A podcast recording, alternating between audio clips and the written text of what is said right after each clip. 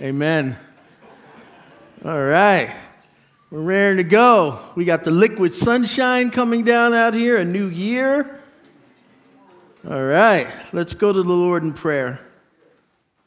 Father God, we thank you for this past year the, the good, the bad, the ugly, but yet, Lord, you loved us all the way through. Father God, we thank you for what you're about to do in this coming year. Lord, the blessings and the, the work that you have prepared for us and the love you're going to pour out on us and the grace and the mercy, God, we thank you in advance. Now, Lord, I pray that for me, that you would be with me, Lord, that you would fill me with that special filling for ministry. I pray for the hearers, Lord, that their hearts would be soft and pliable, Lord, so that this word would land on good ground. These things we ask and pray. In Jesus' name, amen. Now, I don't know who that is talking back to me, but keep it up. ah, yeah. Because I, I got the suit on today. So, you know what the suit means? It means an hour sermon. That's what the suit means. Yeah. Amen. Amen. So we are, we are coming out of uh, an old year, going into a, a new year, and this, this January 1st gives us a special perch, amen? Where we can, we can see and, and we can thank God and we can be grateful for the things that we've gone through. And then we can be excited and anticipate what we are about to go into. So I, I want to make a declaration right now. Now, I'm not being prophetic, I'm just making a declaration. And that declaration is that these are, for Redemption Tempe, the good old days. We are in the good old days. You will look back at this time and say, Those were the good old days. Amen? I, I, and, and what, what triggered this, I remember um, listening to a, a, gentleman and he was talking and, and he said, I wish we had a mechanism that could tell us when we're in the good old days so we don't have to look back and say those were the good old days, right? We would, we would know when we're in the good old days. So I am here this morning to declare that we're in the good old days. Now, the reason why I can say that is because God's hand is on this church.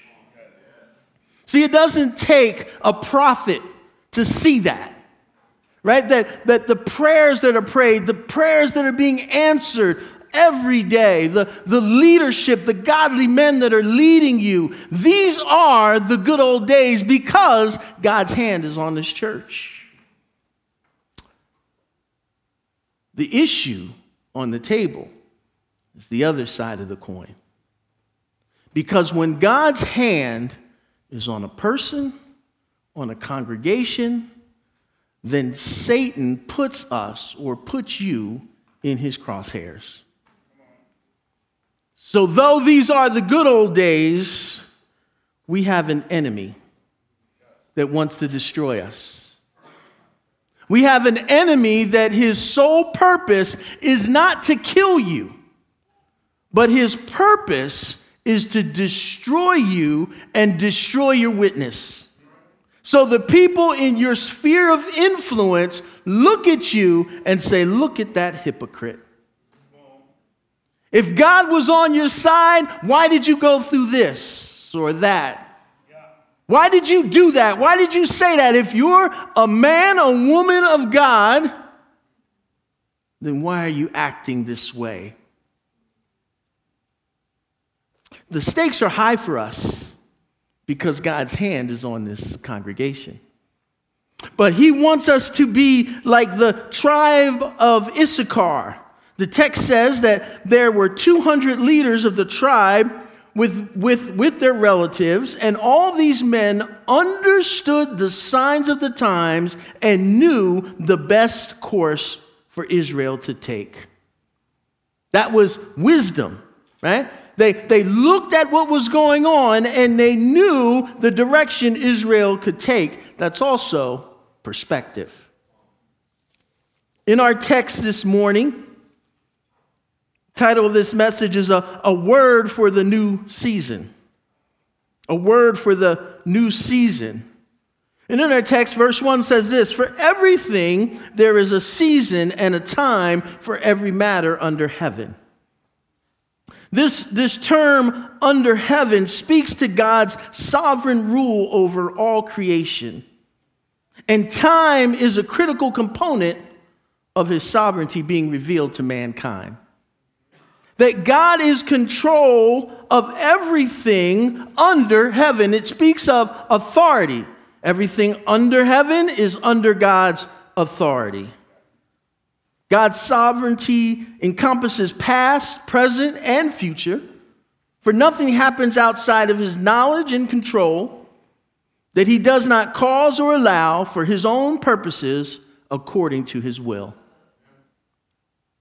Romans 11:36 says for him and through him and to him are all things to him be glory forever. Romans 11 in speaking to God about God's sovereignty that's spoken to or spoken about in verse 1 says that for him and through him th- saying everything through him and to him are all things not some things but all things for his glory so everything that we do everything that happens to us and for us and through us is for God's glory, and He is directly connected to it. Amen? But the text also says, a time to be born and a time to die. Now, when I first read this, if I would have wrote it, I would have said, there's a time to live and a time to die. But that's not what the text says. The text says a time to be born and a time to die. So, why is he saying this? Because these two bookends are 100% the work of God. God is the one who makes a person born, God is the one who takes our life and gives us our last breath. This speaks to his sovereignty. And we, as people, whether we're children of God or whether we're outside of faith, we do the middle work. That time that God is, that time that God makes us born, and that time where he takes our last breath, the rest we are responsible for. Now, are you going to be like the men of Issachar? Or are you going to be an unbeliever? That's an important time. On that, I remember I preached a funeral and was called On the Dash. I was born in 1961. I hopefully I'll die much, much later, but let's say it's 2023. From 61 to 23, we live on the dash. Right? That's what he's saying here is we're living on the dash and on that dash this life goes through seasons. In Texas says a time to plant and a time to pluck up what is planted. What is, what is that? Well, there's a time when the work has to happen. You know, reaping and sowing, sowing and reaping. That is a season. And some of you are in school, you're in the planting season. And then when during the reaping season where you are working in your area of expertise, you're, you're in ministry now, you're, you're now reaping the benefits of what was planted.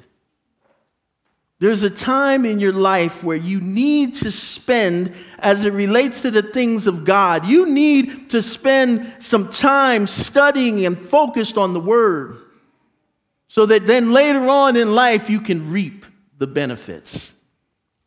Many times, and even in my own life, um, I spent three or four years deeply studying the Word of God. I still study, but not like then. Amen? There, there's a time, many of you are like, I don't, I don't understand the Bible. I don't understand. You need to spend time deeply studying it. So when the time of reaping comes, you've got something, you've got a harvest. There's a time to kill and a time to heal. Now, this isn't, you know, for those of you, it's not affirming murder. But what it is affirming is the idea that we are to be holy as our Father in heaven is holy. You need to kill the sin in your life. There's a time in your life where you need to take a serious look into areas of your life that you're in bondage. We are not called to be sin managers. Many of us are in here managing our sin, trying to make sure that I can live a life, I can have the facade of godliness, I can manage my sin when the scriptures say we should be sin assassins, should kill the sin in our lives. And then there's a time that God heals us. Because some of these things are mental and emotional. And we need healing. We need the healing hand of God to bring us out of that. Like I said, this, this church is, is, is a godly church. God's hand is on this church. We are, we are in the good old days, right? And so that comes with responsibility. Because Satan has us in his crosshairs a time to break down and a time to build up. It's kind of along the same lines. When you, when you think of breaking down, this is something that is already established and built. Right? This isn't something that we're building from the ground up. He says tearing down and then building up. There are things in your life that you need to tear down. There's ideas you need to tear down and then you need to build them up on the right foundation. There's a time to weep and a time to laugh. There are things that make us sad. There are things that we go through, cause us to weep. And then there's a time to laugh. It doesn't last a lifetime, it doesn't last forever. Weeping lasts momentarily. And then we need to come out of that. But then it says a time to mourn and a time to dance. Mourning is something deeper. And he's talking about life. This is life, and he wants us to have a certain perspective on life. Mourning happens, people die. People get bad news of terminal illnesses. There's mourning that happens, and we mourn with those who mourn also. But even though mourning is a deep emotional and physical thing, you come out of that because there's a time to dance. A time to cast away stones, and a time to gather stones. This speaks of there was a tradition in the old world where your enemy, you would take a bunch of stones and throw them all in his field so that he couldn't plant crops. Right? This is that, that idea. That there's a time to cast away stones and a time to gather stones. If you wanted to plant in your field, one of the first things you needed to do in the old world, it was very rocky, you needed to gather, take all the stones out of the field in order to plant to get a harvest. And so there's a time to do that. There's a time that you need to get those stones out of there so that something can be planted that would be beneficial to you. There are things in my life and things in your life that you need to get those rocks, those stones out of there so God can plant something in your heart. This is a time to embrace and a time to refrain from bracing, embracing. Now, I was thinking about this, and this is where, how my mind works is, is, is, brothers, right? We know we give uh, the brother hug, right? There's a time to embrace, and then it's like, okay, it's been a little too long, bruh. right? Let go. right? It, it's just, you know, there's a time to embrace it. Yeah, let's embrace. Okay, now it's over. And then there's a time to refrain from embracing. There are times in our life where we don't really embrace. We might have aught with one another, right? There might be issue. But then we go back to the first step. You get out of that, now it's time to embrace. Right? He talks about the cycles that the real cycles of life that we go to, real relationship things that we go through. There's a time to seek and a time to lose. There's a time where we need to seek after some things, seek after godliness, seek after holiness, think, seek after knowledge. And then there's a time, again, he goes back to this idea. There's a time that we gather, time that we bring things in, and then there's a time we got to get rid of some things. That may be the whole issue behind the show Hoarders. Right? It's like the first thing they tell them is look, there's no straightening up. You got to get rid of some things, you got to lose some things. A time to keep and a time to cast away. The same idea. There's things we need to hold on to, and then things we need to let go of.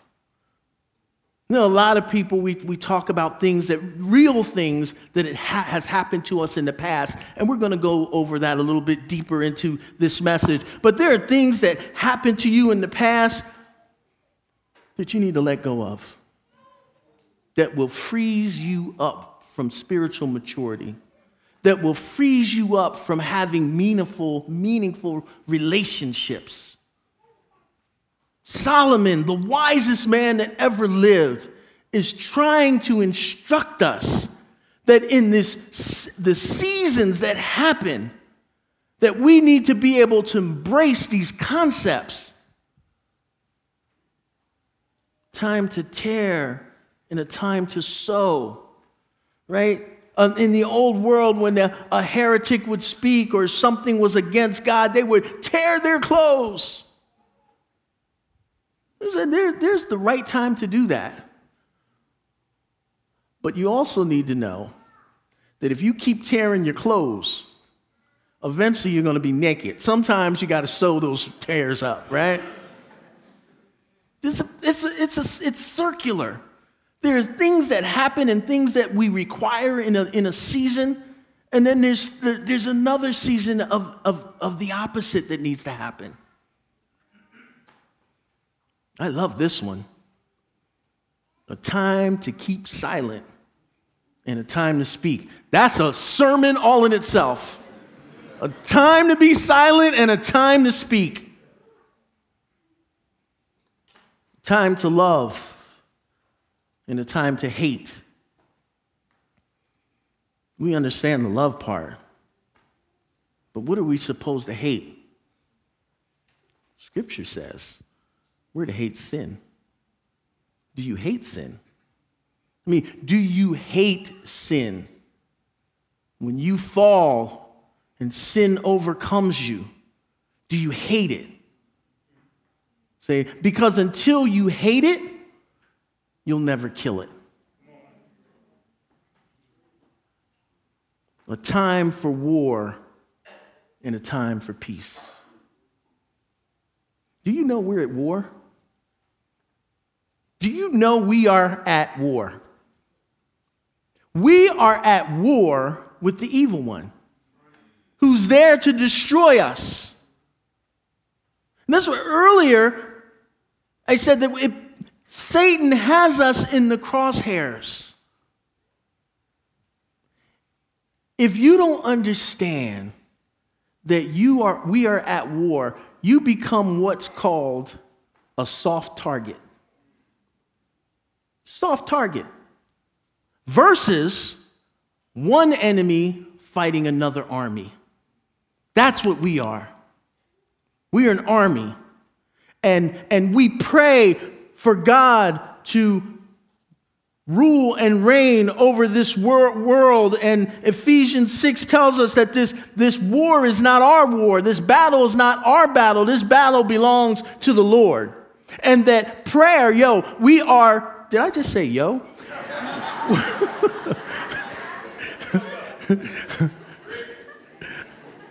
we are called to pray for one another. My back has been killing me for the past few weeks. And yes, I prayed that God would remove the pain, and, and God answers those kinds of prayers, and it's good to pray those prayers. And I'm not saying that we need to pray about everything, but prayer, real prayer, like John Piper says, is calling heaven and raining down firepower. That's what prayer is is that we are at war, we have an enemy, and we're calling up to headquarters for firepower.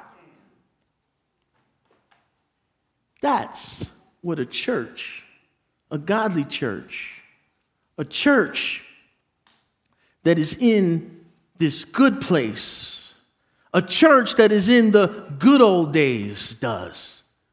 Because we have an enemy and we are at war. And my prayer is that we understand that. Because the good old days require holiness and prayer if we're going to be used by God in the near future.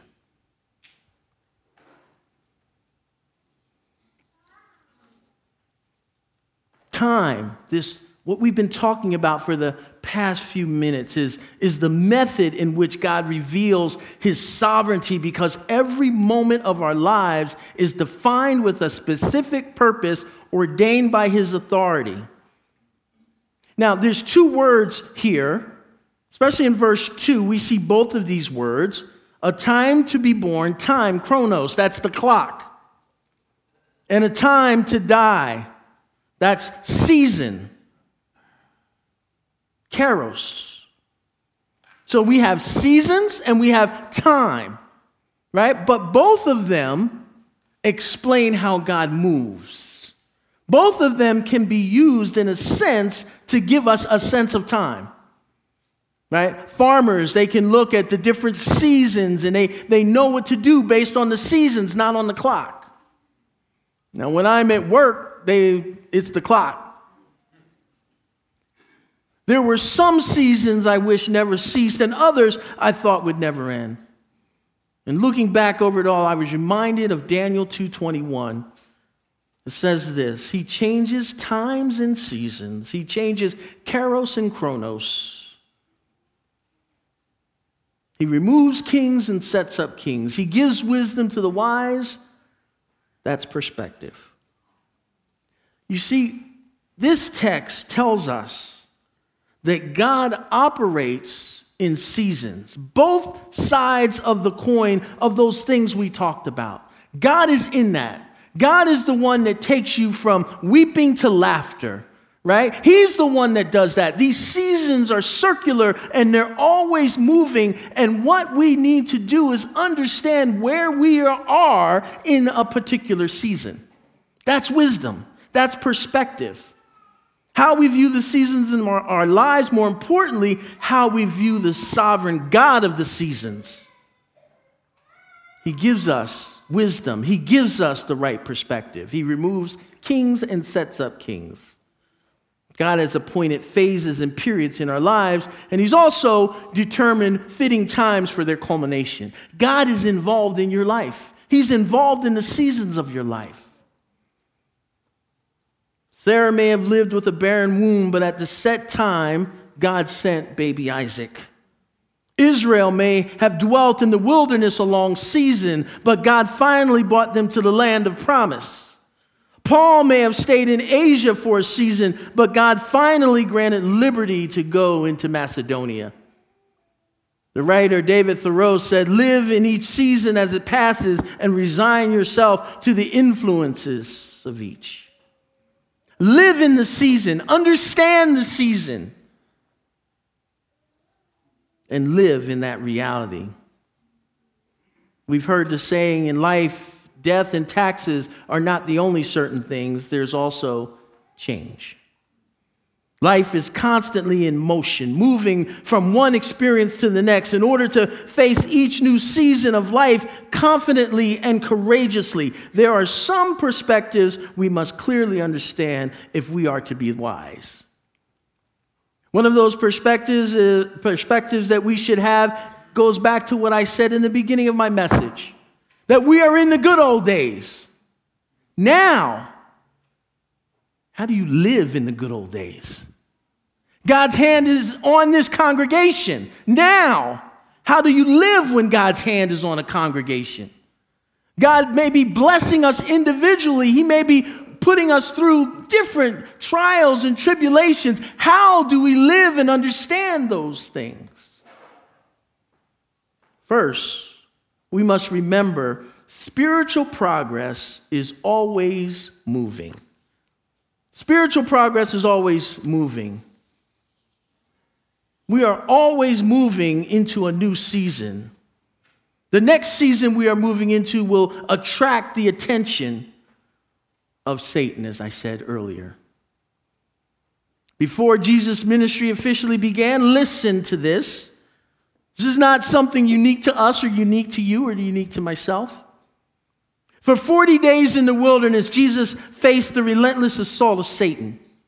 However, in Luke 4 13, it says this and when the devil had ended all the temptations, he departed from him for a season. As I read those words, two things immediately strike me. First, I'm reminded of the limited nature of Satan's attacks. They're only for a season, but they're coming. Second, I am reminded Satan only relaxes in order to regroup his attacks. Spiritual progress is neither cheap nor easy.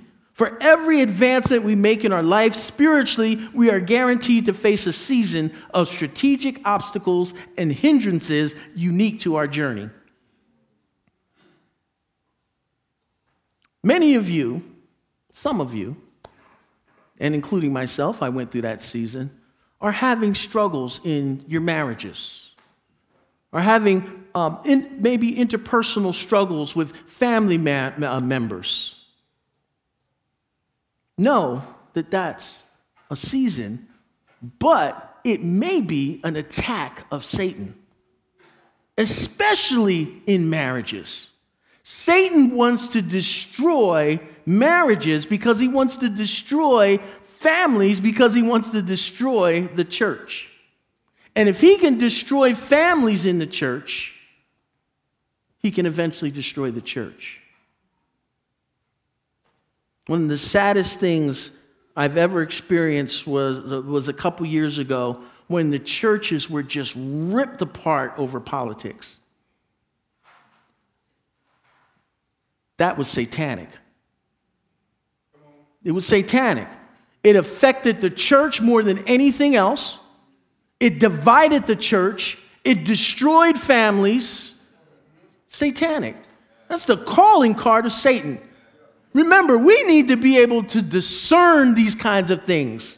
And so, how do you, how do you respond to that? Well, the, the, the Bible tells us, right? When they're acting like enemies because of their political views, what do you do? You love your enemies.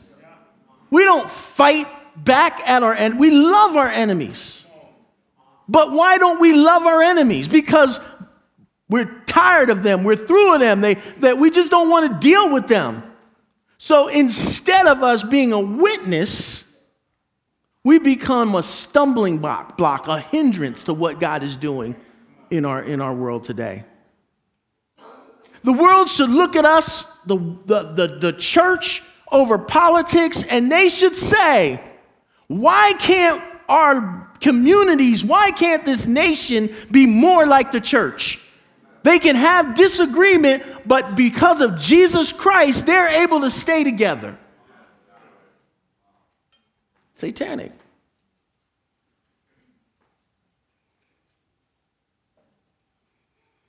we carry our lessons and experiences into our next season because there's things that you learn in one season that carries over into the next season.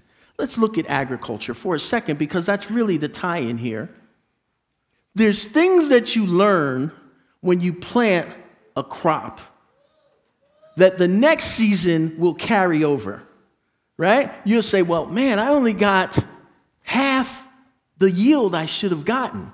What happened? And now you're able to go back and troubleshoot and figure out now you can get a bigger crop, right? That season that's going to come back around, you're going to be able to be more fruitful by the things you learned from the previous season. Amen? It's like a weightlifter. Now, I may not look like it, but I, I used to be a weightlifter. And one of the things about lifting weights is if you want to get bigger, if you want to get more toned, you, what you do is you, um, over time, you add weight, right? You may start off with 150 pounds doing it 10 or 12 times, but eventually you're going to put a couple tens on there, a couple dimes on there, and now you're doing 170 10 times. Then you put a little bit more weight on there. Now you're doing 185 10 times. And you keep adding weight, and when you do that, you get stronger. If these are the good old days, and I believe they are, be prepared for God to add some weight. Be prepared. Be focused. Be mindful that in order for us to go where God wants to take us, we need to become spiritually stronger. We need to focus on holiness. Those are the kinds of churches that God uses in a mighty way. Satan was a thorn in the side of Paul, but Paul came forth with the grace of a blossomed rose. 17th century preacher said this Suffering seasons have generally been sifting seasons in which the Christian has lost his chaff and the hypocrite his courage. Seasons have a way of strengthening and revealing. Strengthening and revealing. One of the things I used to, I was, again, I used to lift a little weight, but one of the things when I would be in the gym and you would see guys and you would see them incrementally putting on more weight and getting stronger and stronger and stronger. And you would see other guys in there. They might look the part, but when you saw them under that bench, you saw them under that squat rack, you're like, oh, you a cream puff. You see? Why? Because that weight reveals what's really inside, right? If you're really a dog, it's going to show up. If you're a cream puff, it's going to show up too. And so in our church, we don't want to be cream puffs, right? We want to, we want to be spiritual dogs because we need to be. There was a time when, when Christians died for their faith. And it didn't take long. Their death came shortly after baptism. That's why it wasn't a game to be a Christian. If you were a Christian, it was a death sentence.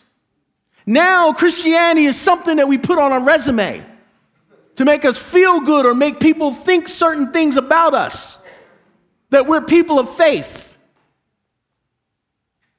But then when life comes and puts some weight on you, See, that guy's just a cream puff. He's not for real. Open doors of opportunity are but the welcome of an open season on our life. But it is only those lives that are moving toward the goal that merit being caught in the crosshairs of the enemy. Why do I say this? There's only certain lives that merit that kind of attention. If you're in wartime, they're not blowing up 7 Elevens. They're not attacking the mall. They're going for strategic locations. We, in this season, are strategic. Satan is coming after us.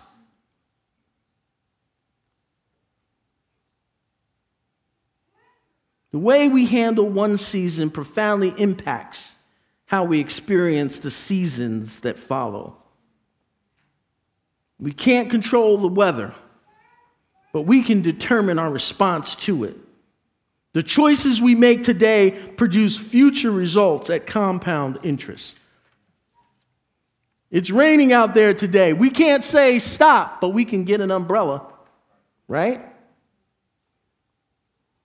And the second point, we must remember pain is a fading thing. Pain is a fading thing. I remember there was a time when I was very introspective. I was in therapy, years ago. Um, but yes, I am still slightly crazy. Um, but I was in this group setting and it was, this was a really wonderful time in my life because I actually looked at who I was with clear eyes.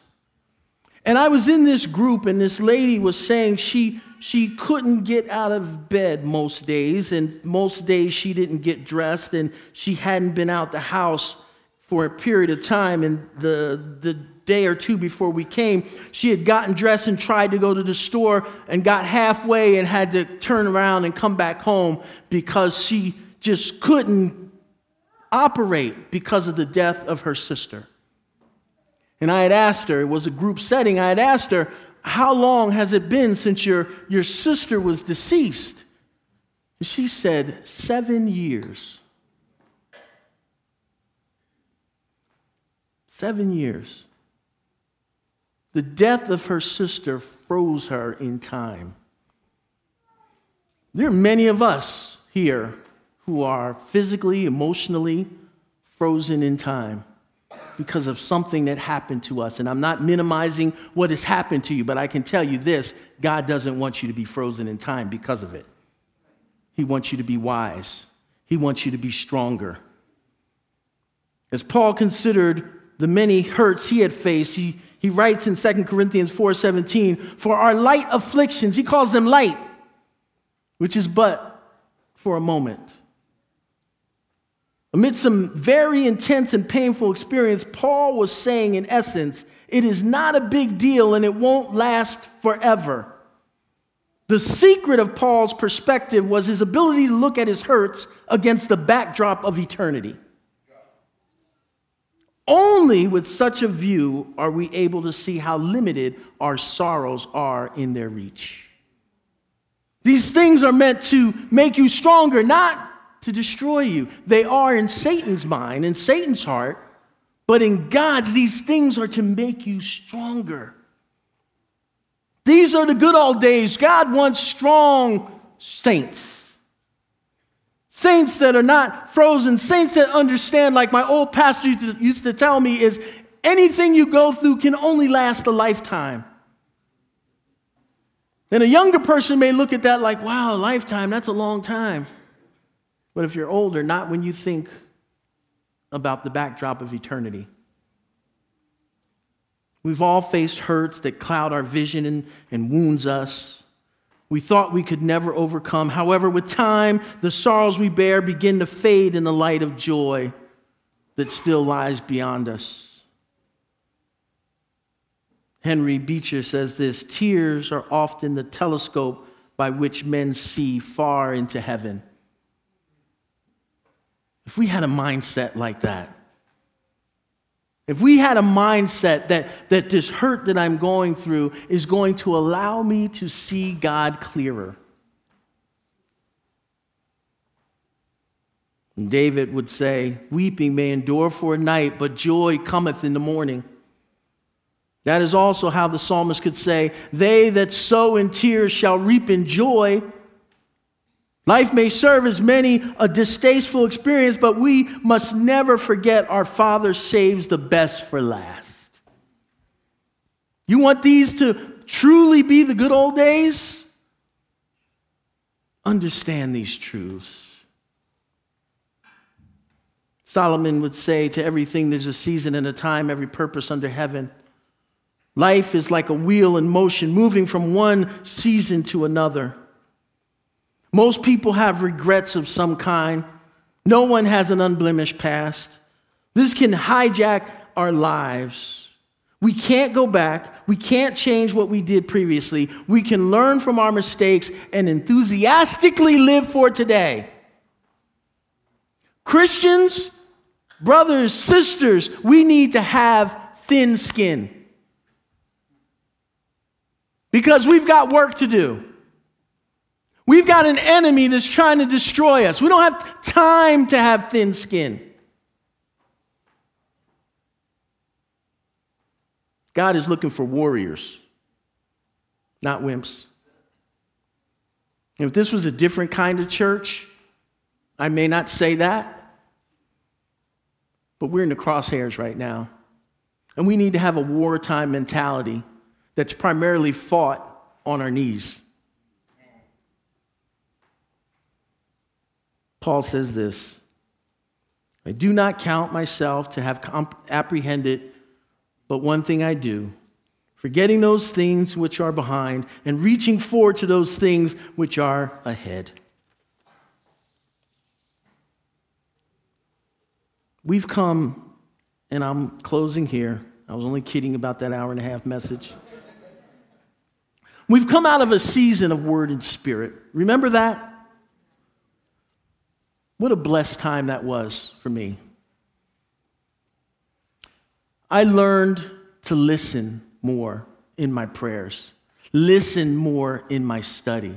And what God did through me with that was I was such a blessing to some dear friends that I love so much.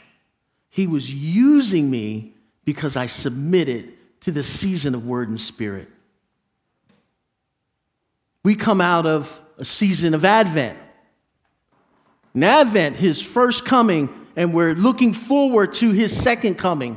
But the reason why we look forward to his second coming is because of his first coming. That we can be assured that he is coming back because he came the first time. So I want you to remember this. If Jesus is coming back, that means one day we are going to stand before the Lord of Lords, the King of Kings. He is going to have a personal accounting with you. If that's true, one day, whether it's tomorrow, whether it's 50 years from now, 100 years from now, every day should be looking forward to that day. As we come to the table, I want us to think about this Jesus. This Jesus who is loving us and blessing us. This Jesus who has forgiven us and poured out grace upon grace on us.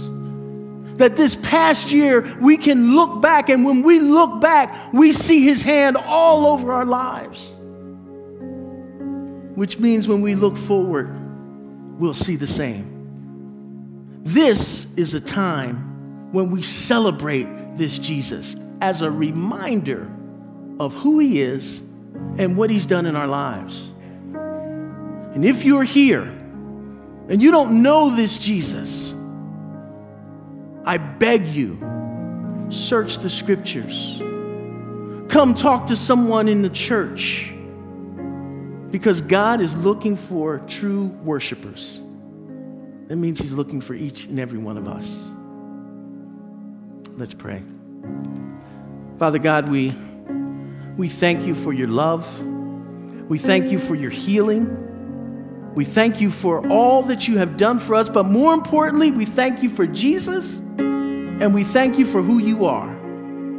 Father God, I pray that we would be a strong people, a strengthened people, a people who understand the seasons and time. These things we ask and pray. In Jesus' name, and all God's people said, Amen.